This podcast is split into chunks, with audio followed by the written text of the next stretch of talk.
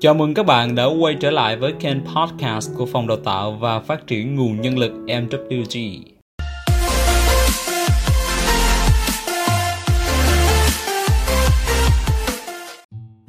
Đây là podcast thuộc chuỗi dinh dưỡng tinh thần. Chủ đề 5 cách chăm sóc mình khi có cảm xúc tiêu cực. Ai trong chúng ta cũng trải qua những cảm xúc tiêu cực và khó khăn trong cuộc sống của mình đặc biệt, trong giai đoạn dịch bệnh và giãn cách kéo dài, những cảm xúc này lại có cơ hội để trồi lên trong tâm trí chúng ta. Vậy có những cách thức nào để chúng ta có thể chăm sóc những cảm xúc khó đó mà không phải là né tránh hay trốn chạy? Hôm nay, phòng đào tạo rất vui khi được giới thiệu cùng bạn năm cách bạn có thể áp dụng để chăm sóc mình khi có cảm xúc tiêu cực. Cách thứ nhất, thực hành tôn trọng mọi cảm xúc.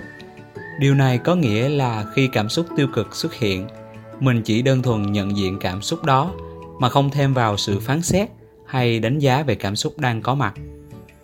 Nếu mình đang cảm thấy ganh tị khi thấy bạn cùng trang lứa đạt được một thành tựu, hãy đơn thuần nhận diện và thầm nói rằng à mình đang cảm thấy ganh tị nè, không sao cả.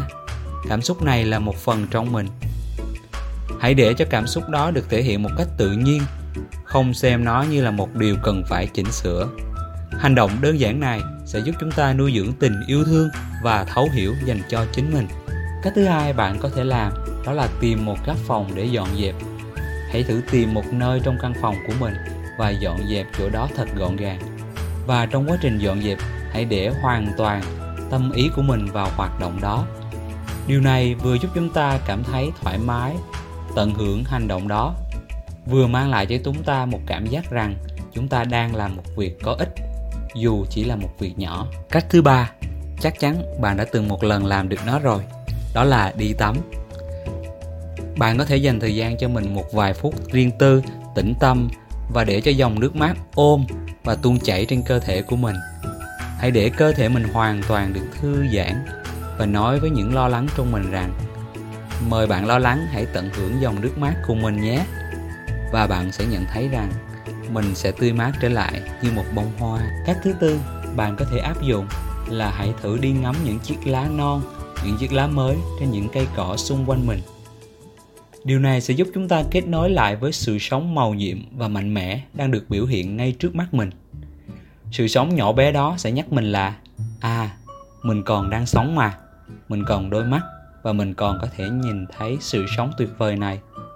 Còn điều gì quý hơn nữa đâu? Và đây là cách cuối cùng.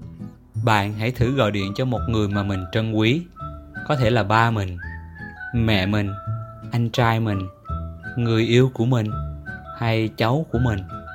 Khi tiếp xúc và nghe được giọng nói, thấy được nụ cười của người ta trân quý, những niềm vui, sự kết nối, sự tin tưởng bên trong mình sẽ được sống dậy một cách rất nhẹ nhàng và tinh tế. Ba ơi, nay con mệt quá, căng thẳng quá, con nhìn thấy ba là con cảm thấy bình yên. Con cảm ơn ba vì đã có mặt đó cho con. Một câu nói đơn giản như vậy sẽ vừa mang lại cho bạn và người thương sự ấm lòng. Dù lúc đó trong lòng bạn đầy là bão tố.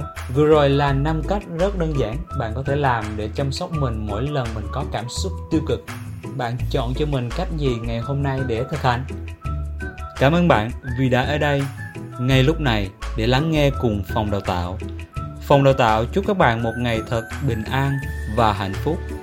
Hẹn gặp lại các bạn trong các số tiếp theo.